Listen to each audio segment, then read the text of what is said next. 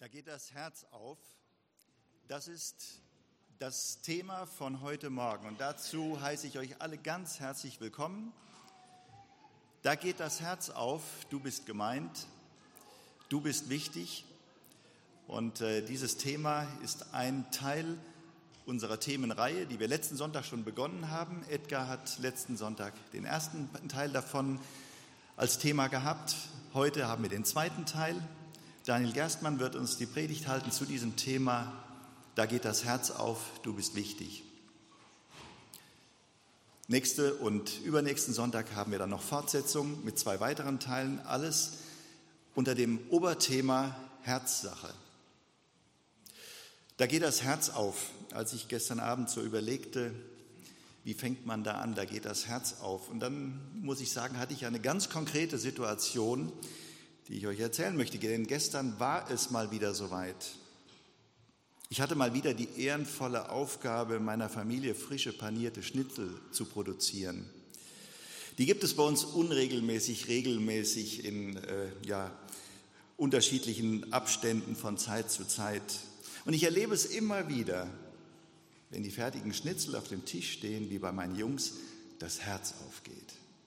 Das kann man so richtig sehen. Ja, ich gebe zu, bei mir auch, äh, ich, sonst würde ich es ja nicht machen, wenn es nicht so gut wäre. Aber ja, da geht das Herz auf. Das ist so ein Beispiel, wo einem das Herz aufgeht. Daniel hat heute noch weitere Themen, wo einem das Herz aufgeht. Wichtig ist, dass wir bereit sind, unser Herz aufgehen zu lassen.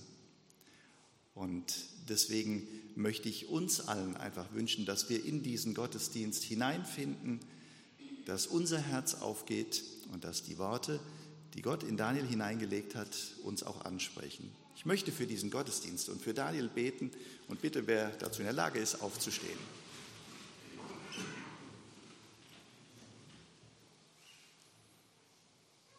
Herr Jesus, ich danke dir, dass wir über deine Herzenssache reden dürfen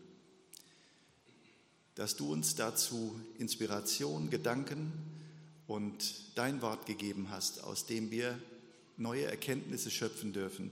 Ich danke, dass du Daniel vorbereitet hast und ich bitte dich, dass du durch ihn redest, dass du ihm die Worte schenkst, die du sagen möchtest und dass du unsere Herzen öffnest, dass deine Worte reinfinden in unser Leben und eine Veränderung bewirken können. Danke, Herr Jesus, dass wir diesen Gottesdienst unter deinen Schutz und Segen stellen dürfen. Amen.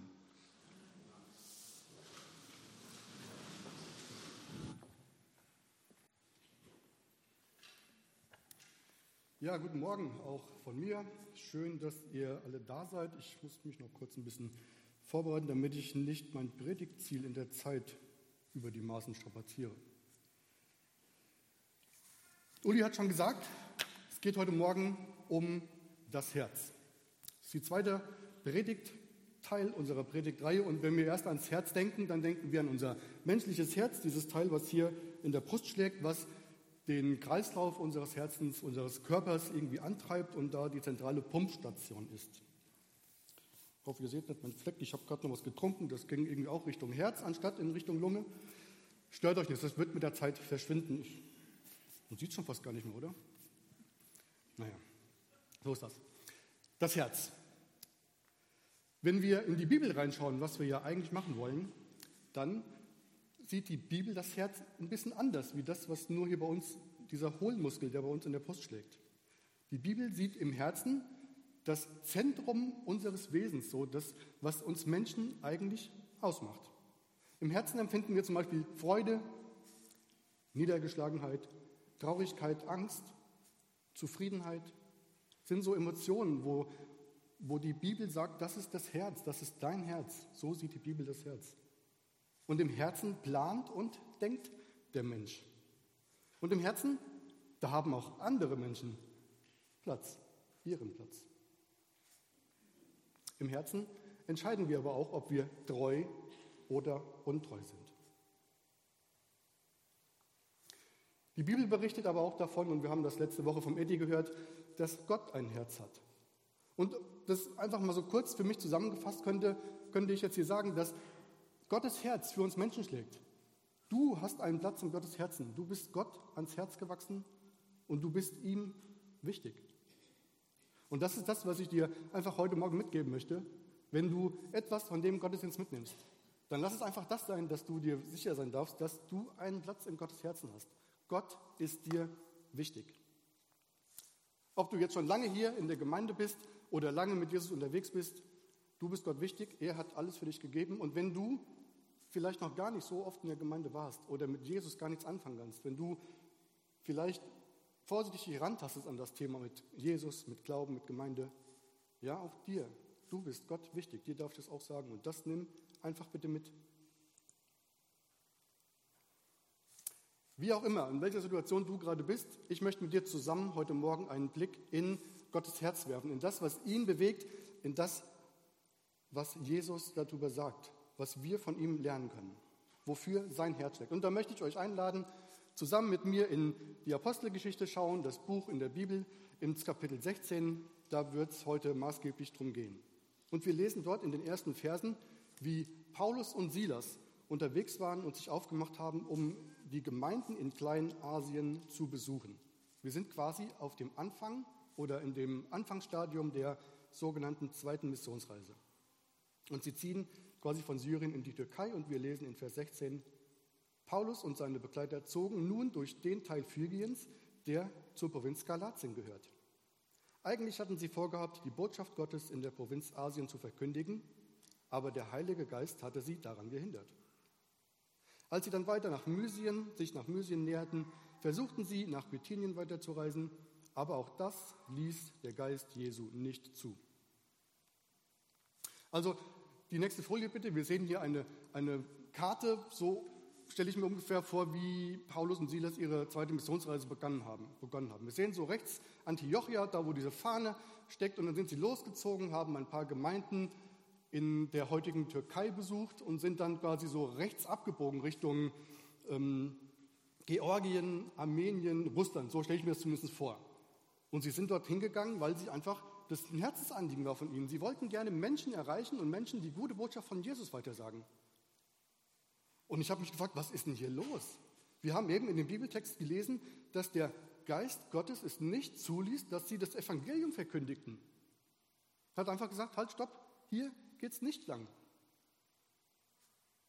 Ich behaupte, dass Paulus und Silas und die Jungs, die unterwegs waren und die Damen, diese Reisegefährten, dass sie einen Auftrag hatten von Gott, dass sie ein Herzensanliegen dafür hatten, was Gott auch will.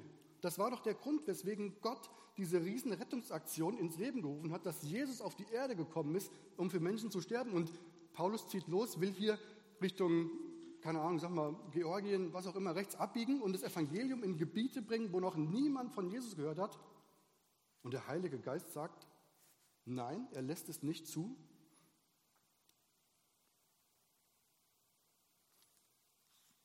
Was ist, wenn wir das in unserem Gemeindeleben, wenn du das in deinem Gemeindeleben auch so erfährst?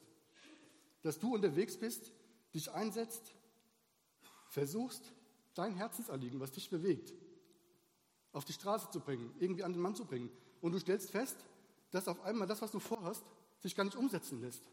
Dass du irgendwo auf einmal auf eine Tür zugehst und feststellst,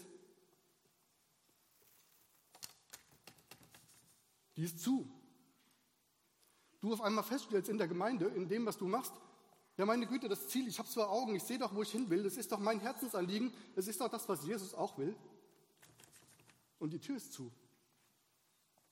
Geht es dir so? Kennst du so Situationen, wo du auf einmal feststellst, dass du gar nicht weiterkommst? Wo du vielleicht dann auf einmal fragst, ist denn der Herzschlag von Jesus ein anderer wie meiner? Wo du vor verschlossenen Türen stehst und es einfach nicht weitergeht?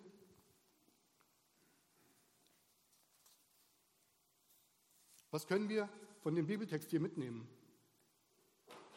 Was, was können wir hiervon lernen? Vielleicht denkst du jetzt, naja, eigentlich gar nichts. Es bringt doch nichts, vor einer verschlossenen Tür im übertragenen Sinn zu stehen. Aber ich glaube, das, was ich hier euch mitgeben möchte, ist einfach, dass Paulus in dem Moment auch weitergezogen ist. Er ist seinen Weg gegangen, er hat versucht, das Evangelium zu predigen und er hat festgestellt, ich komme nicht weiter. Was hat er gemacht in dem Moment? Er ist links oder rechts weitergegangen. Naja, die Tür war zu, aber Paulus ist weitergegangen. Er hat nicht resigniert und ist stehen geblieben. Das, was ich hier interessant finde, ist eben, dass der Heilige Geist sagt, es geht hier nicht weiter. Es war auch kein Zettel an der Tür, wo drauf steht, probier es in fünf Minuten mal wieder. Oder probier einen anderen Weg. Oder ich habe das und das für dich vorgesehen. Es gab für Paulus und seine Begleiter in dem Moment, wo sie, sag mal, an dieser Tür standen, wo sie nicht weiter konnten, keine Informationen. Keine Informationen, das habe ich vor, dieses wirst du tun oder versuch dies oder jenes. Einfach keine Ansage. Vor einer verschlossenen Tür, es geht nicht weiter. Jesus lässt hier den Paulus und seine Gefährten keinen Blick in die Zukunft werfen. Was tun unsere Missionare hier in dem Moment? Was, was macht Paulus, was machen seine Reisegefährten in dem Moment, als sie dort auf einmal nicht weiterkommen? Ich glaube, sie tun einfach das, was am nächstliegenden ist. Sie tun das, was ihre Bestimmung gemäß dran ist. Sie haben ein Herzensanliegen und dieses Herzensanliegen, das gibt den Weg vor. Sie verkündigen die gute Botschaft von Jesus. Das ist das, wofür ihr Herz brennt. Das ist das, was sie tun. Und es ist egal, wo sie das tun. Sie ziehen einfach weiter. Und Jesus greift hier in diesem Moment nur ein, wenn das Ziel, wenn sein Ziel, das Ziel von Jesus, wenn das auf dem Weg, der eingeschlagen wird, nicht erreicht wird. Und ich glaube, ich behaupte einfach mal, dass Jesus hier von Paulus und seinen Reisegefährten erwartet, dass sie sich wie reife, geistlich reife, erwachsene Christen verhalten. Und als ein reifer geistlicher Erwachsener wusste Paulus eben, wie er, ich sag mal, als Christ lebt, was das bedeutet, was seine Berufung, seine Bestimmung war. Jesus hatte sich ihm in den Weg gestellt, auf den Weg, wo Paulus damals von Jerusalem nach Damaskus unterwegs war, um die ganzen Christen ins Gefängnis zu werfen. Hat Jesus gesagt, halt, stopp, das mach nicht mehr. Ich habe hier einen Auftrag für dich. Und dort hat Jesus ihm einen Auftrag gegeben. Was meine ich damit, wenn Paulus vor einer verschlossenen Tür stand? Er brauchte keine besondere Offenbarung von Gott, wo Gott ihm gesagt hat, Paulus, pass mal auf, die Tür ist zu, hast du gemerkt, geh mal links oder geh mal rechts. Er brauchte keine besondere Offenbarung, keine neue Anweisung nach dem Motto, mach weiter, geh weiter. Das war für Paulus klar.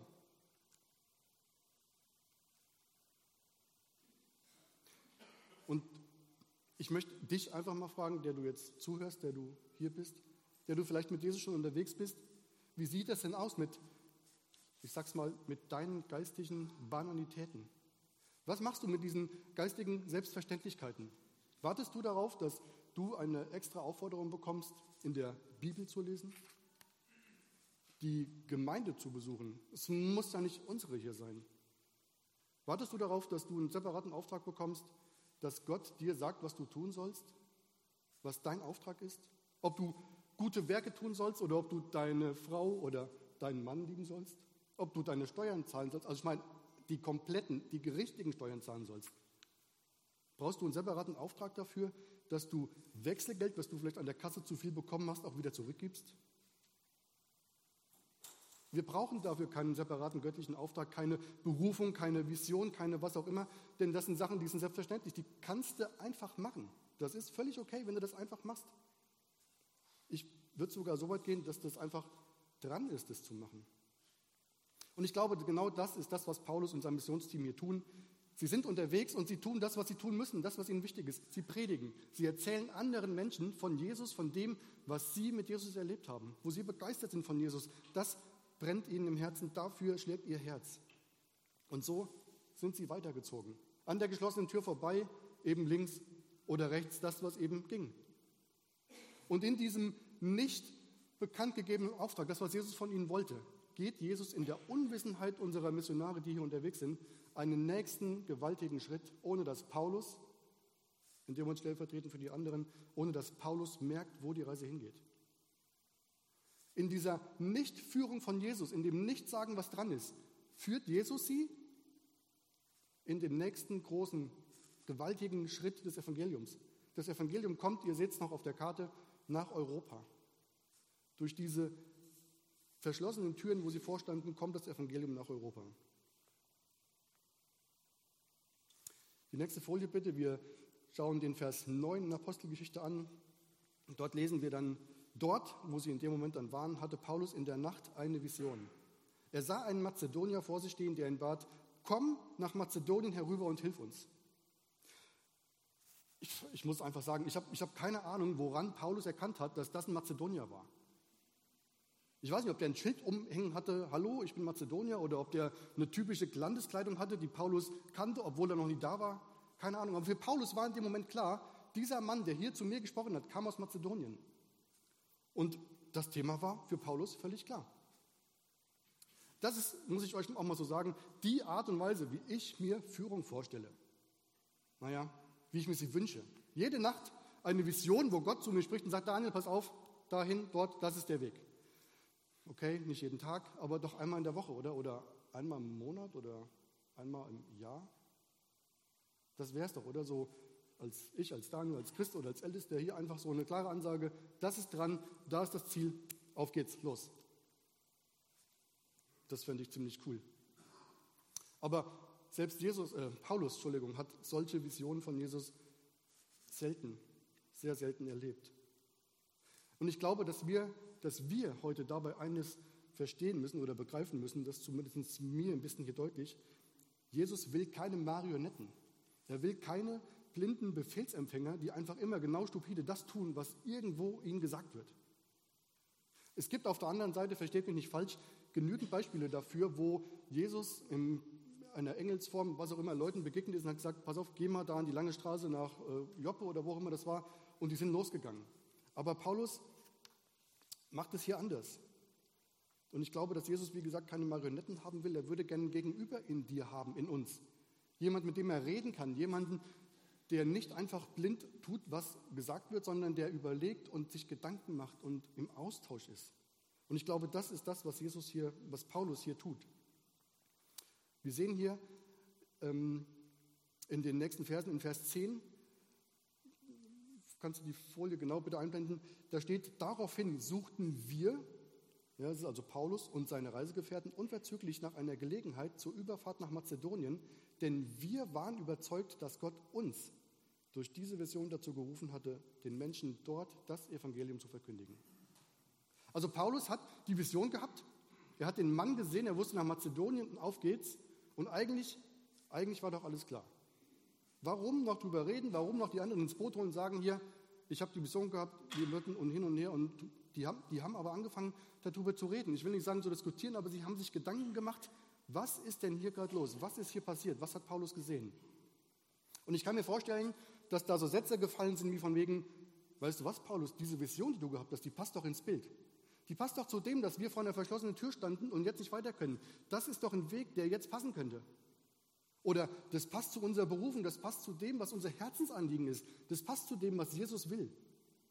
Also ich glaube, sie haben dort gemeinsam überlegt und haben dann entschieden, dass Gott sie tatsächlich berufen hat, nach Mazedonien zu gehen, da den nächsten Schritt zu gehen.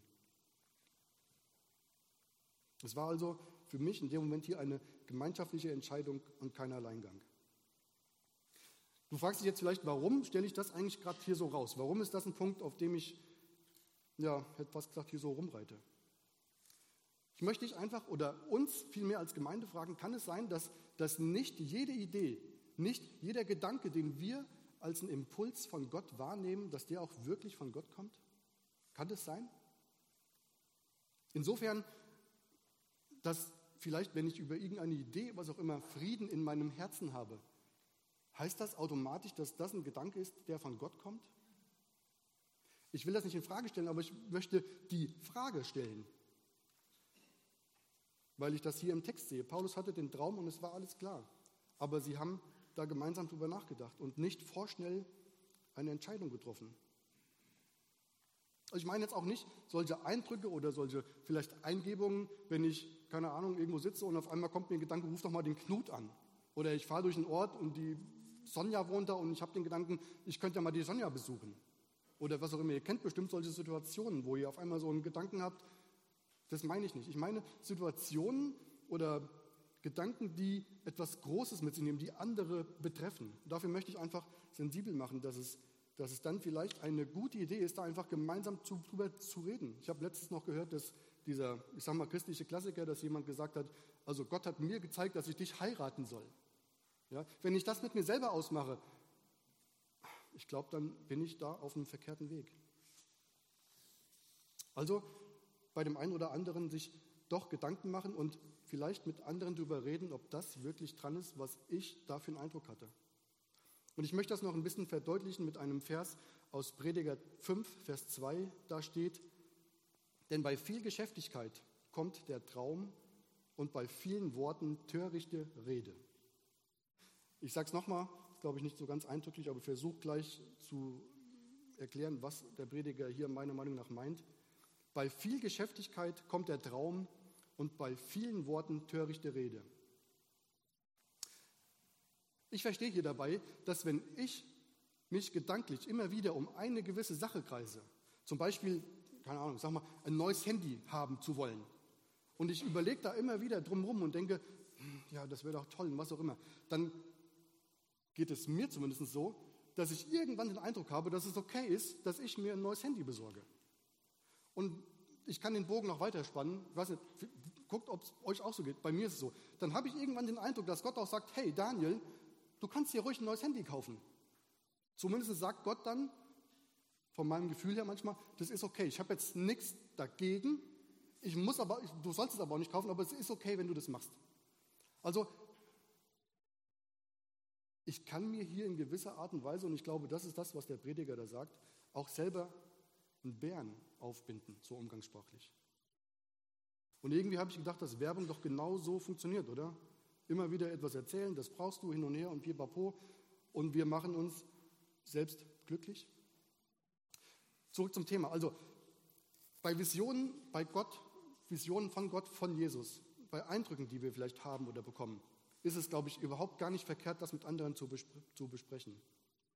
Und ich bin, ich bin, versteht mich nicht falsch, sehr dafür, dass wenn wir Eindrücke, Visionen oder was auch immer haben, dass wir diese ernst nehmen, aber auch prüfen. Und dass wir da, ich sag mal, versuchen uns zu synchronisieren. Was ist mein Herzschlag? Wofür brennt mein Herz? Wofür schlägt mein Herz? Und ist es auch das, wo Jesu Herz für schlägt? Passt das zusammen? Und so möchte ich hier einfach mal drei Punkte euch mitgeben, die ich hier finde, wo wir einfach merken, wie Jesus führt, wie er seine Leute führt, wie er Paulus geführt hat und wo wir auch merken, wo Jesu Herzschlag ist, wofür Jesu Herz offen ist und wofür er uns begeistern möchte. Und das ist der erste Punkt, dass Leute, wir, also Leute werden geführt, die in Bewegung sind. Das ist wie dieses Schiff, dieses Bild kennt ihr bestimmt, was im Hafen liegt, was man nicht wenden kann, wenn es nicht bewegt wird. Und so ist es, glaube ich, auch. Ja, Jesus führt Leute, die in Bewegung sind. Als Beispiel habe ich mir überlegt, ich glaube, ich würde es spannend finden und wahrscheinlich in Frage stellen, wenn jemand aus unserer Gemeinde zu mir kommen würde, würde sagen, Daniel, ich habe eine Vision gehabt von Gott. Der hat mir gesagt, ich soll als Missionar nach Tansania gehen. Und diese Person wäre in meinen Augen, ich sage es einfach mal so lapidar, ein Gemeindetaucher. Also jemand, der immer da ist, aber halt unter der Wasseroberfläche, man sieht ihn nicht. Eine Person, die vielleicht noch nie einen Kuchen gebacken hat oder noch nie bei der Weihnachtsbaumaktion dabei war oder noch nie irgendwo großartig mitgearbeitet hat. Wenn da eine Berufung auf einmal von Gott kommt, sich in die Mission zu begeben, dann würde ich das, glaube ich, nicht hinterfragen wollen, aber doch prüfen wollen, ob das wirklich sein kann. Ich glaube, dass Gott Leute führt, die in Bewegung sind, die für ihn schon unterwegs sind. Ein zweites ist, dass die Führung von Jesus damit zu tun hat, dass wir in einer Abhängigkeit von ihm leben. Also wie bei Paulus, sie machen was, sie haben ein Herzensanliegen, sie wollen das Evangelium verkünden und landen an einer geschlossenen Tür. Aber sie gehen einfach weiter, sie bleiben dran. Sie sind in Abhängigkeit von Jesus, sie haben einen Auftrag und sind unterwegs. Und so wie, ich sage mal, dieses Beispiel mit der Tür, das möchte ich einfach immer wieder gerade aufgreifen. Ja? So wie ich den Umstand, dass diese Tür geschlossen ist, nicht ändern kann, kann Paulus hier auch nicht die Situation ändern, in der er gerade steckt, aber er kann einfach mit der Situation umgehen und weitergehen. Und das, wenn er nah dran ist an Jesus. Also wir können Umstände nicht beeinflussen, das kann nur Jesus tun, aber Jesus führt uns in den Umständen. Ich glaube, unser Job ist es dann da einfach, unsere, unseren äh, Job zu machen, einfach, sag mal, treu zu bleiben. Also die Führung von Jesus hat damit zu tun, dass ich in Abhängigkeit von ihm lebe. Und das dritte Punkt, den ich hier einfach mit euch teilen möchte, ist einfach der Punkt, und ich muss es einfach sagen, das ist der, der mir am, am meisten ja, wie soll ich sagen, Spaß macht oder wo ich am meisten von mitnehmen kann, ist, dass niemand Angst haben muss, die Führung von Jesus zu verpassen. Du musst in deinem Leben keine Angst haben, dass du die Führung von Jesus in deinem Leben verpasst. Das ist genau das, was bei Paulus auch passiert ist. Er stand an dieser verschlossenen Tür, sie konnten nicht nach Asien gehen und das Evangelium verkündigen, aber Jesus hat doch genau den Paulus dahin geführt, wo er ihn haben wollte. Jesus wollte, dass das Evangelium nach Europa kommt und durch die ganzen Umstände, die da waren, hat Jesus genau dieses Ziel mit Paulus und seinen Gefährten erreicht. Du musst keine Angst haben, dass du die Führung in deinem Leben von Jesus verpasst. Mir ist bewusst, dass ich das von hier vorne in einer Predigt sehr gut erzählen kann. Spannend wird es ja erst, wenn du versuchst, das ein oder andere mitzunehmen und in deinem Leben umzusetzen. Und ich muss in dem Moment auch mal sagen, dass ich das selbst als eine Herausforderung empfinde und wahrnehme, denn mein Leben, und ich empfinde das auch für unser Gemeindeleben so, ist manchmal echt ein Rätsel. Ich weiß nicht, wo es hingeht. Ich weiß nicht, was morgen kommt. Ich weiß nicht, was in zwei Jahren ist. Wer von uns hätte vor fünf Jahren gedacht, dass wir das, was wir in den letzten Jahren gemacht haben oder was unsere Situation heute auf der Welt ist, dass das so kommt?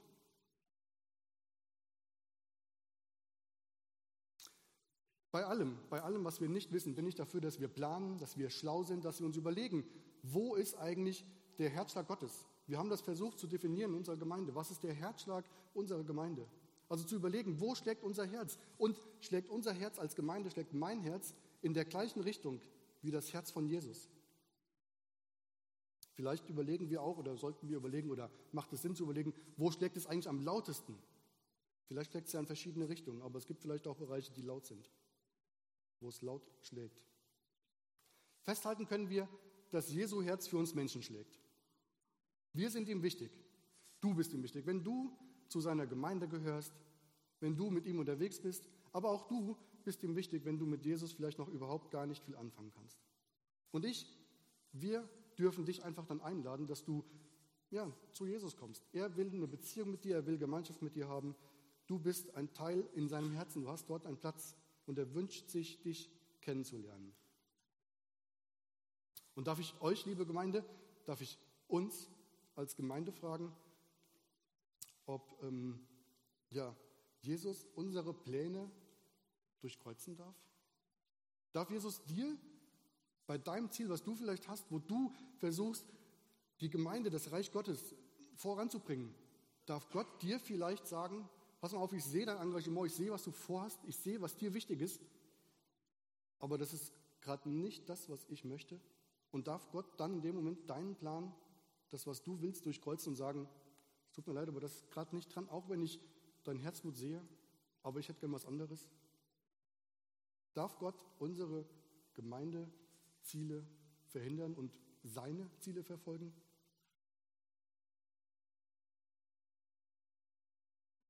Jesus sagte mal, ich werde meine Gemeinde bauen. Und ich glaube, das tut er. Das ist seine Gemeinde. Gott baut nach wie vor seine Gemeinde. Jesus tut es.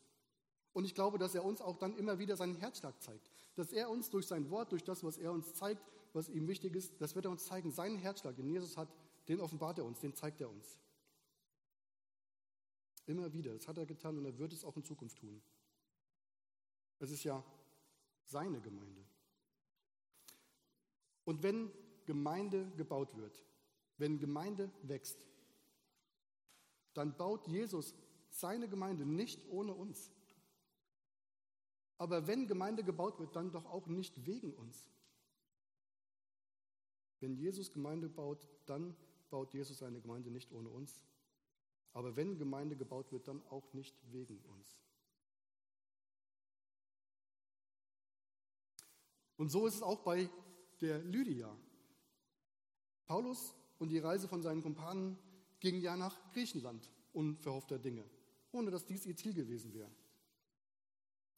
Und Lydia kommt durch die Predigt von Paulus zum Glauben. Das, was Paulus auf dem Herzen hatte, das, was ihm wichtig war, was sein Auftrag war, das hat er weitererzählt, das hat er erzählt. Und die Lydia, wir lesen es in der Apostelgeschichte 16, Vers 14, hat zugehört. Und der Herr, wir lesen das in Vers 14, hat ihr das Herz aufgetan, als Lydia den Worten oder der Predigt von Paulus zuhörte. Paulus konnte nicht schweigen. Er hat einfach das, was ihm wichtig war, anderen erzählt. Das hat er überall dort getan, wo er hinkam. Und hier wieder, wir können die Umstände, in die wir kommen, nicht ändern. Aber wir können in den Situationen, in den Umständen, in denen wir sind, einfach das tun, was uns auf dem Herzen liegt. Das, was Gottes Herzschlag ist, das, was Jesus möchte. Und wir sehen hier an diesem Vers einfach, dass Jesus derjenige ist, der Herzen anspricht, der Herzen verändern kann. Er alleine. Er tut es, auch noch heute. Wir können keinen beeinflussen, der irgendwann zu Jesus, Jesus annimmt, der sich für Jesus begeistert. Das ist Jesu Aufgabe, ihm allein. Wir sind nur diejenigen, die an seiner Stelle zu Menschen hingehen und sagen, du pass mal auf, du hast einen Platz in Jesu Herz, du bist ihm wichtig. Er, sein Herz schlägt für dich, er will Gemeinschaft, Beziehung mit dir. Und weißt du, wer in diesem Moment hier wichtig ist? Wer hier eine wichtige Rolle spielt? Durch wen Jesus die Herzen von Menschen erreichen kann? Ja, du ahnst es. Das bist du. Durch dich kann Jesus in der Situation, an dem Ort, wo du bist, Menschen erreichen. Und das ist der Weg, den Jesus gewählt hat. Durch uns will er Menschen erreichen. Durch uns will Jesus zu Herzen sprechen und die Herzen von anderen erreichen. Das ist Wahnsinn, oder? Dass Jesus mich, ich meine, ihr kennt mich nicht so gut, wie ich mich selber kenne hier vorne. Gibt es so ein paar, die kennen das? Ach ja. Also, ich finde das total beeindruckend, dass, dass Jesus mich benutzt, dass er dich benutzt. Jesus will uns benutzen, um andere zu erreichen. Und deswegen bist du, der du hier bist, der du zuhörst, du bist wichtig. Du bist Jesus wichtig. Durch Jesus will dich deine Mitmenschen erreichen, da, wo du bist. Und das auch, wenn du vielleicht den Eindruck hast, vor so einer verschlossenen Tür zu stehen, wo es einfach nicht durchgeht. Das ist vielleicht genau der Moment, wo Jesus sagt, ich habe einen anderen Weg für dich, aber bleib einfach dran. Ich sage dir jetzt nicht, was dran ist, weil du würdest vielleicht Angst kriegen vor dem, was passiert oder was auch immer, keine Ahnung. Aber Jesus geht und er führt. Auch wenn du vielleicht einen Eindruck hast, dass du vor verschlossenen Türen stehst und es einfach nicht weitergeht.